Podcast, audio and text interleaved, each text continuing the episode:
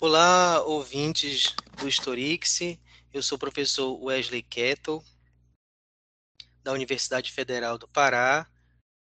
E hoje vamos falar sobre pesquisas e para isso nós convidamos a professora Vitória Murakami, que é mestranda do programa de pós-graduação em Ciências do Patrimônio Cultural na UFPA defendeu seu TCC na Faculdade de História do campus de Ananindeua, da UFPA também. Olá, professora, seja bem-vinda. Muito obrigado por ter aceitado o nosso convite. Olá a todos e todas. Muito obrigada, professor, pelo convite. Estou muito feliz de estar aqui hoje, é, participando, né, falando um pouco mais sobre pesquisa, sobre a minha pesquisa. Muito obrigada. A professora Vitória, ela defendeu seu TCC sobre o tema é, do patrimônio ambiental a partir da, do estudo de um caso que foi o, o Parque Antônio Danúbio, que fica na cidade de Ananindeua, é, zona metropolitana de Belém, no Pará.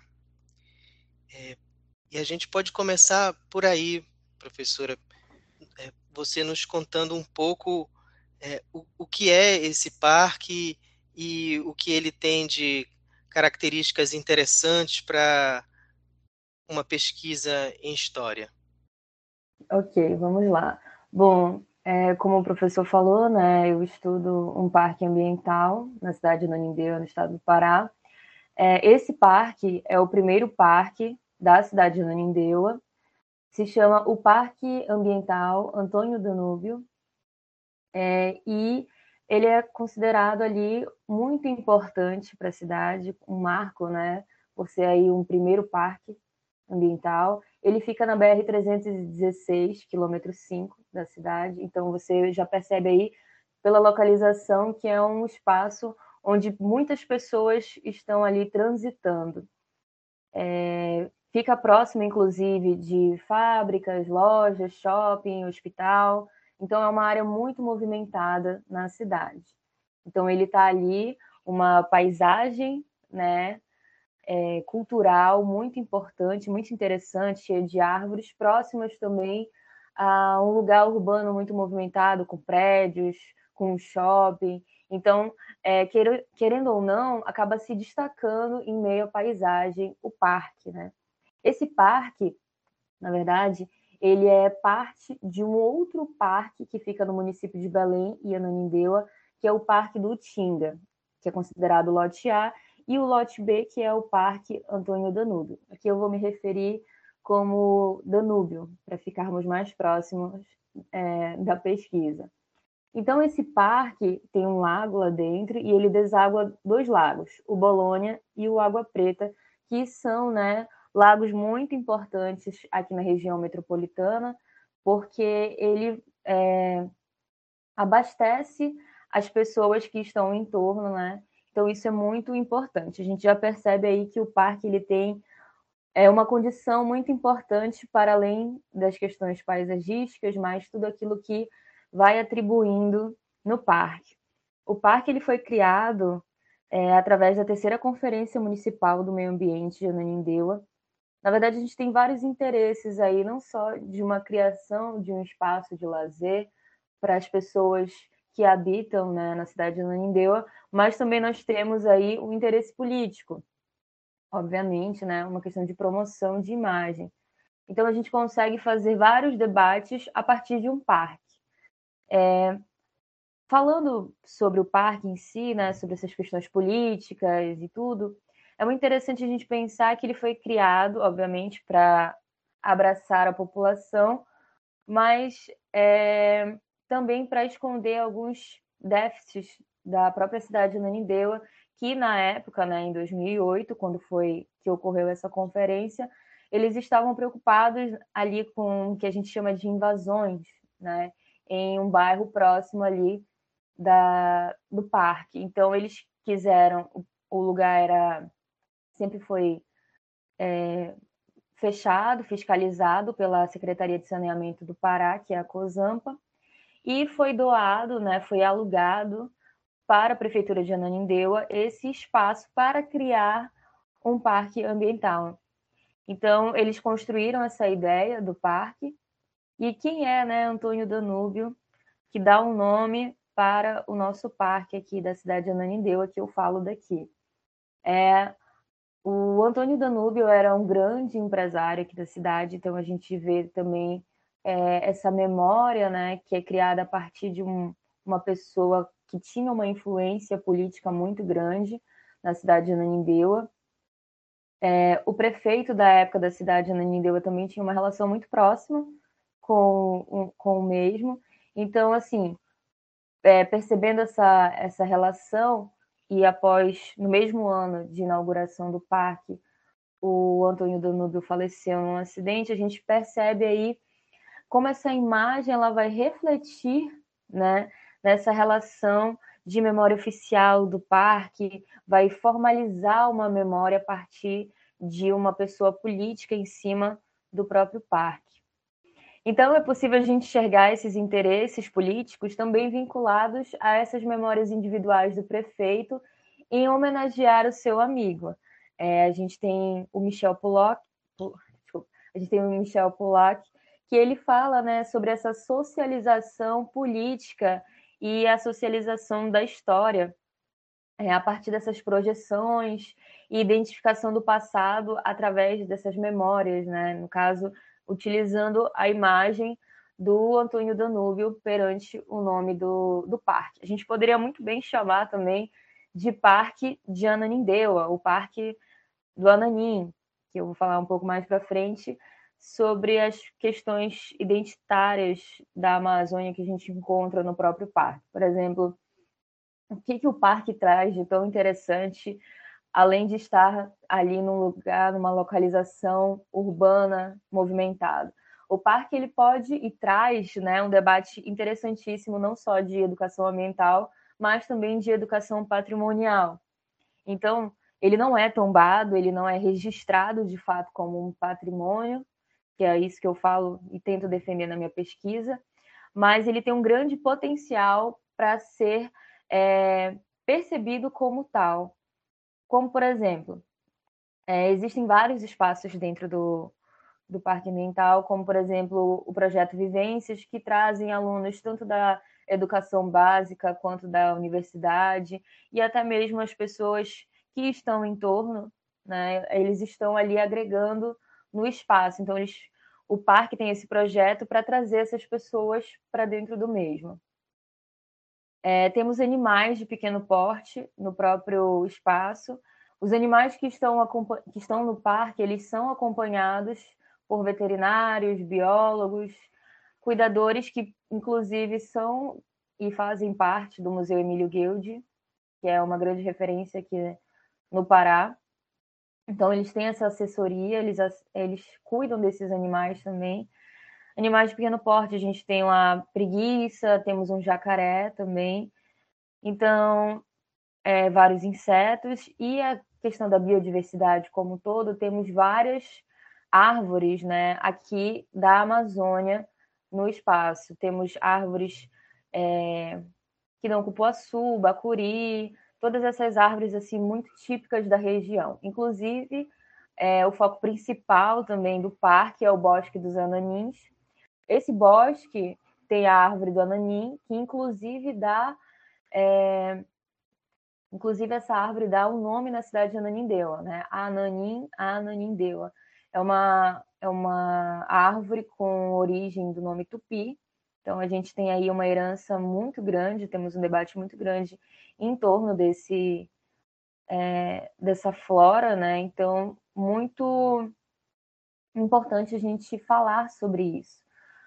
É, falar também é, essa questão patrimonial, essa importância, não só falando da história da criação da cidade a partir é, desse nome, mas falar também é, um estudo da história ambiental, já envolvendo patrimônio, no nosso próprio presente, as pessoas reconhecerem, principalmente a galera daqui de Ananindeua, reconhecer como esse espaço ele é importante, porque ele traz uma herança cultural muito grande, é, se torna atrativo não só para as pessoas aqui, mas como uma questão turística também, de lazer, de pesquisa para a população. Então, a gente tem várias memórias, uma criação de uma memória muito grande a partir da natureza. Então, assim, falar sobre essa sensibilidade, sobre essa identidade a partir da biodiversidade é essencial também, até porque a gente está é, num momento muito importante falar para falar sobre meio ambiente, sobre a Amazônia, sobre a América Latina que vem, né, falando muito sobre o debate decolonial. Então, tudo isso é muito importante a gente ressaltar nos dias de hoje. A gente tem outros projetos dentro do parque também que trazem essas pessoas para falar sobre educação ambiental. As escolas que é, participam do parque, que fazem atividades no parque, é, têm essa possibilidade de trabalhar também uma questão interdisciplinar. Então, um professor de história, um professor de biologia, de matemática, geografia, pode estar ali ingressando no parque, falando, é, trabalhando várias coisas dentro do conteúdo escolar e para além do conteúdo escolar também. É importante também a gente levar para essas pessoas, não só que estão vinculadas à universidade, mas às escolas da educação básica e também as pessoas que estão fora desses núcleos, uma alfabetização é, ambiental e patrimonial. Por que, que eu vou. É muito fácil eu falar do outro, né? Falar de outros lugares, mas por que não falar do meu e não me reconhecer no meu próprio lugar? Né? Então, isso é muito importante para falar também de abordagens como preservação, consciência ambiental, sustentabilidade, processos naturais, não só dentro do espaço, mas na sociedade também. Então, tudo isso é muito importante para a nossa sociedade. Outra atividade também que a gente encontra dentro da, do parque são as trilhas ecológicas. É muito interessante abordá-las porque elas têm nomes de lendas é, amazônicas, lendas folclóricas.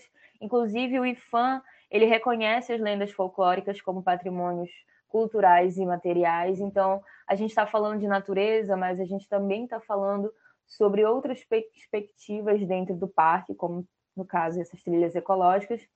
Essas trilhas ecológicas, elas são também algo muito importante para o turismo. Eles trabalham essa, essas questões de trilhas ecológicas. E as trilhas que são encontradas no parque são a trilha da Matinta, a trilha do Curupira e da Mãe d'Água. É muito interessante quando a gente fala também dessas lendas folclóricas, claro que ali é tudo muito bem pensado, é muito bem colocado dentro do parque, para se tornar também um atrativo, porque essas lendas, além de falarem sobre lendas da região amazônica, também tem uma forte relação com a própria natureza. Então, por exemplo, o Curupira, aqui na região é, amazônica, é um personagem que está preocupado em proteger a floresta dos caçadores, não quer deixar deixá-los desmatarem esse espaço, então ele está ali como protetor da floresta.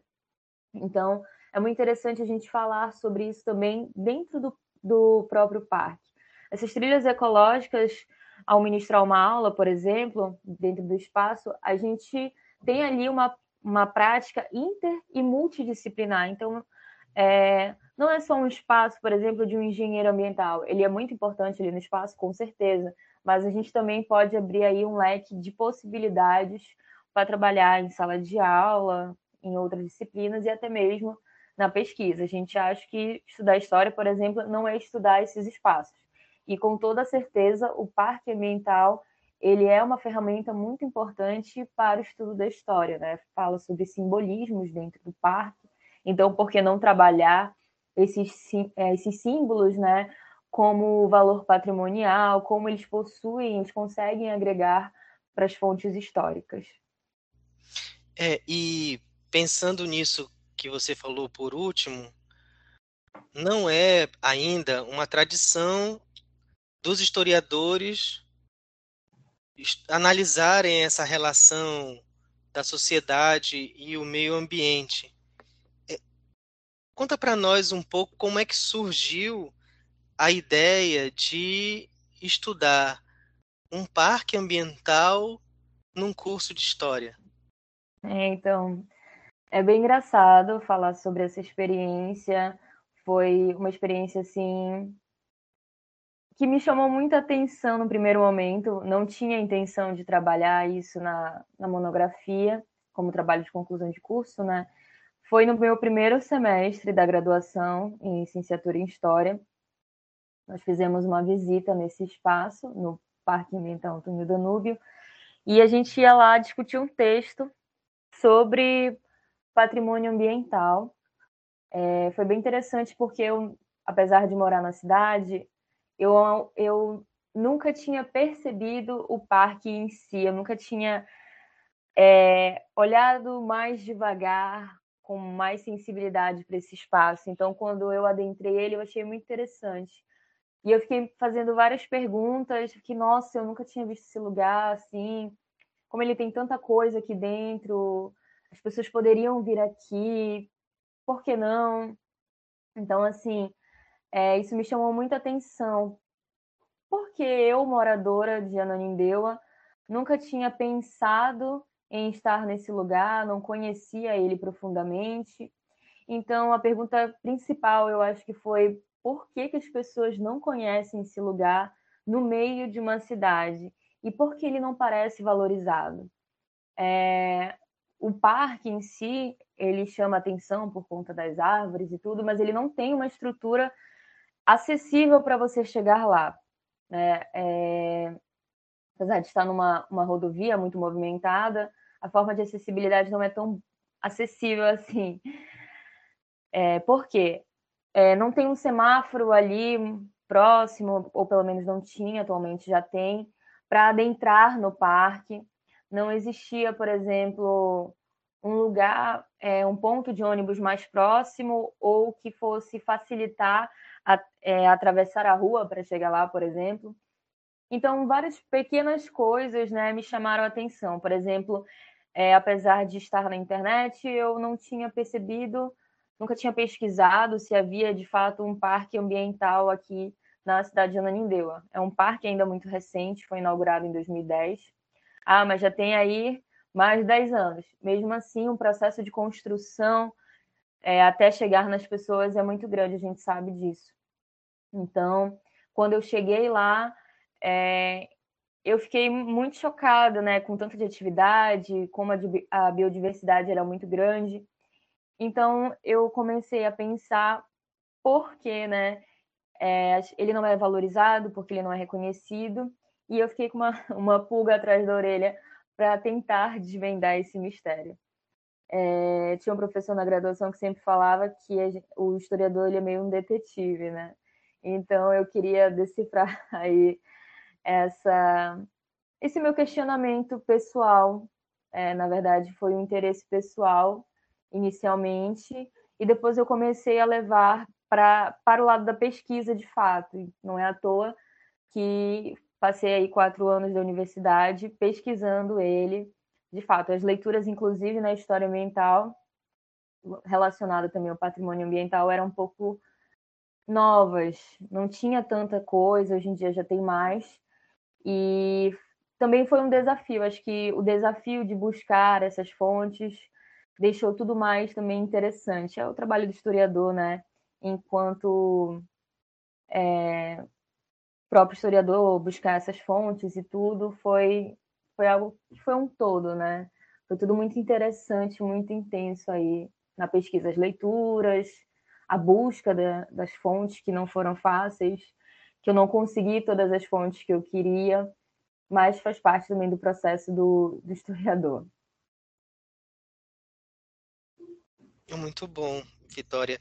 É, e nesse percurso, Uh, certamente ainda existem questões a serem desvendadas, mas o que, que você poderia contar para nós de resultados sobre a história do parque em si?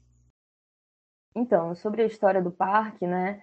É, o parque, como eu falei, né? Ele traz aí a natureza, uma paisagem cultural muito grande e cria um debate sobre essas riquezas naturais, do próprio patrimônio em si, por exemplo, falando da árvore do ananim, nessa perspectiva de identidade, de cultura da sociedade nanindeua. Então, a gente tem aí um estudo muito. É, é, uma perspectiva muito grande da educação ambiental, da educação patrimonial, da própria história ambiental. Então, falar do parque em si, sobre a sua história, existem várias políticas públicas que eu estou falando aqui, né, como fonte histórica e tudo, mas é muito interessante, por exemplo, a gente falar das políticas públicas que abraçam esse parque, ou seja, ele não está desprotegido, ele tem aí a sua, o seu valor perante é, o governo e tudo. E, por exemplo, o Gilmar Arruda é muito interessante, ele vai discutir o meio natural é, com o patrimônio ambiental, falando sobre essa questão de identidade. E é muito interessante quando a gente se refere ao Parque Danúbio, porque é, ele traz uma referência muito grande da, do próprio patrimônio como possibilidade. O parque, como eu falei, ele não é tombado, ele não é registrado de fato como um patrimônio, mas ele tem um potencial muito grande. Foi algo que eu, eu pesquisei durante a, a o, todo o processo da, da minha pesquisa, que eu desculpa, foi algo que eu busquei durante a minha pesquisa, né? Se ele poderia, se ele tinha capacidade de ser um patrimônio ambiental para a cidade. E de fato ele tem um potencial enorme, gigantesco, para ser, para além de uma fonte histórica, mas também para a cidade de Ananindeua, porque inclui aí várias visões sociais, é, espaciais envolvendo a natureza, pre preservação pública para além também de atividades educacionais, científicas. Então, o parque em si, é, apesar de todos esses interesses políticos que eu havia falado inicialmente, foi muito importante também a gente perceber a partir da, do seu, da sua criação, como ele foi criado, como eu falei, da Conferência Municipal é, de Meio Ambiente na Nindeua, mas também para levar um lugar de lazer para as pessoas, um lugar onde as pessoas possam também se desligar desse, desse meio ambiente agitado, dessa vida urbana agitada. É, a natureza também, a gente vê isso na literatura, por exemplo, é, a natureza como espaço de, de descanso. Então, tudo isso é muito interessante a gente perceber no próprio parque. As pessoas às vezes passam, que a gente chama de lugar de passagem. A gente pensa, ah, tem várias árvores ali, estão sendo protegidas. Mas, para além disso, a história do parque traz essa identidade de Ananindeua, traz patrimônio material, traz o patrimônio vivo, né, que a gente chama, tanto a questão da biodiversidade, a fauna e a flora. Então, vai para além de aspectos que a gente imagina. O parque, assim, é, é como se a gente entrasse num túnel do tempo, mas a gente também não está falando só de passado, a gente está falando do nosso próprio presente. Então, falar do parque principalmente o Parque Danúbio, eu acredito que não é só falar sobre passado, mas está falando do nosso presente, a gente preservar o nosso presente, esses espaços ambientais, mas também falar do nosso futuro, né? É, é um processo. Então, é, outra coisa muito interessante, o parque ele é reconhecido como uma área de relevante interesse ecológico, a área. Então, a gente percebe que Existem políticas públicas que protegem esse espaço, ele não está ali à toa, ele foi muito bem pensado, existem decretos que protegem. Então, assim, é um conjunto da sociedade, não é só o governo, o Estado, o município que vai fazer parte de ampliar a infraestrutura. Acredito também que a sociedade em si, ela precisa coabitar para fazer parte dessa história, para essa história ela ter um processo contínuo aí, não só na preservação, mas como uma construção da nossa própria sociedade. Então, acredito que o Danúbio tem um grande potencial, como eu defendo na minha pesquisa, de ser um parque aí é, considerado um patrimônio para a cidade de Ananindeua. Então, essa patrimonialização do meio ambiente é, é muito novo ainda. O IFAM ele já, ele já tem um estudo sobre isso e tudo, mas ainda é importante a gente ressaltar isso em sala de aula, na nossa sociedade, nas políticas públicas. Então, eu acredito que o maior problema hoje do parque seria o problema de acessibilidade e de publicidade, porque de potencial e de atividades a gente tem aí um leque para mostrar para a nossa sociedade.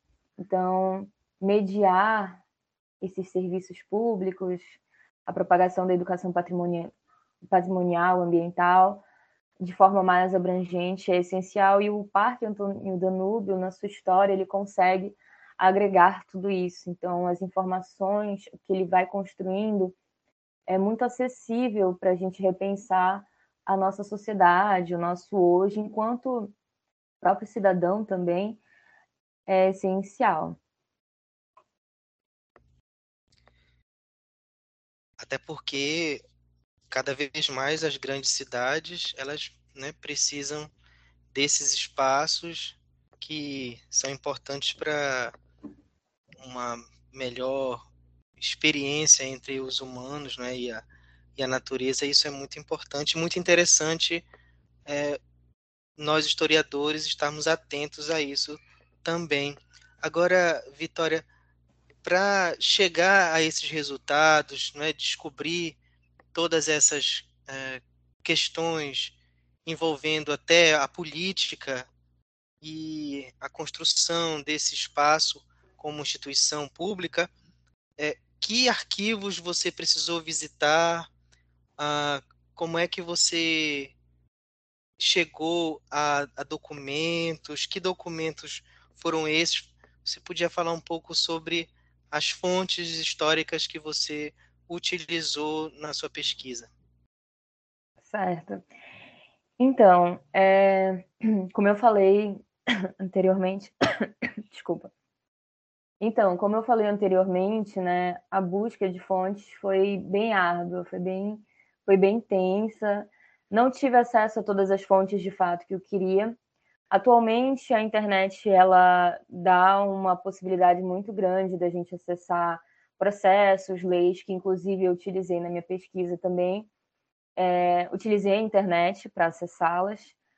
Foram os documentos iniciais que eu busquei para entender um pouco do processo da construção do parque, mas também é, busquei outros documentos, como ofícios, negociações, é, relatórios de reuniões, relatórios em geral, para esse processo de criação do parque e do próprio projeto do Parque Danúbio, né? Então, é, busquei é, os meus lugares principais para buscar essas fontes foram o próprio Parque Danúbio, né, a administração lá, fui lá buscar. É, a Companhia de Saneamento do Pará, que é a COSAMPA, saneamento, é, desculpa, a secreta... Outro lugar que eu fui também foi a Secretaria Municipal de Meio Ambiente, a SEMA, e a Prefeitura Municipal de Ananindeua. Eu acho muito interessante é, falar sobre isso também, porque nem todos os lugares é, eles compartilham essa documentação, às vezes eles ficam com receio, né? A gente fala, ah, a gente é historiador, estamos aqui pesquisando tal coisa. Então, às vezes, as pessoas têm um pouco de receio de ir, né? É, em contra ao nosso, de ir ao nosso encontro, a dar esses documentos para a gente. Faz parte também, a gente nunca vai conseguir tudo, por exemplo, eu só consegui, de fato, buscar os documentos na COSAMPA, que é a Companhia de Saneamento do Pará, a Secretaria que é de Meio Ambiente, que é a SEMA, e a Prefeitura de Ananindeua não me deram nenhum acesso a nenhuma documentação, muito pelo contrário, é, a informação, o acesso foi bem difícil. Outro lugar que eu fui também foi a Fundação Cultural do Estado do Pará, em busca de jornais para fazer parte da pesquisa, é, a imprensa foi muito importante na minha pesquisa, principalmente para compreender como a sociedade estava recebendo a notícia que ia ser criado o primeiro parque de Ananindeua. Inclusive, houve bem pouca houve pouca informação sobre isso, no máximo uma página. Então foi assim bem pouco para compreender também quem era o Antônio Danúbio, quem, é, como houve seu acidente, como eu falei né, agora há pouco, é, perceber quem era, né, através das reportagens, das notícias, é, essa propagação da imagem do parque, como as pessoas vão receber esse lugar, né, que, que até então nos jornais era tido como algo assim inesperado, algo é, muito importante, um start na, na evolução ambiental de Ananindeu. Então era uma possibilidade também de lazer, em vez das pessoas se deslocarem de Ananindeua, que é uma cidade ao lado de Belém, da capital, deles, em vez de se deslocarem para Belém, para ir no Museu Emílio Guilde, no Bosque Rodrigues Alves, que são aí jardins e museus relacionados à questão ambiental, é, ficarem na própria cidade, em Ananindeua, ter esses espaços também de convivência.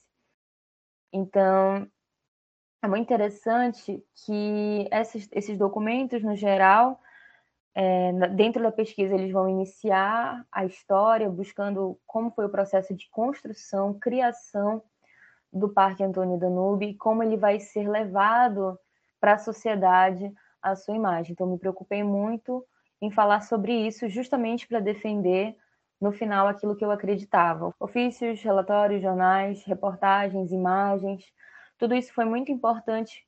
Leis, processos foram muito importantes para eu criar ali é, o, o, meu objetivo geral da pesquisa, né, que era defendê-lo como um patrimônio ambiental da cidade de Ananindeua, e eu acho que eu consegui que através de todas essas, essas fontes, mesmo as fontes que eu não tive acesso, fizeram com que ali eu, eu construísse e percebesse a potencialidade do parque para a sociedade.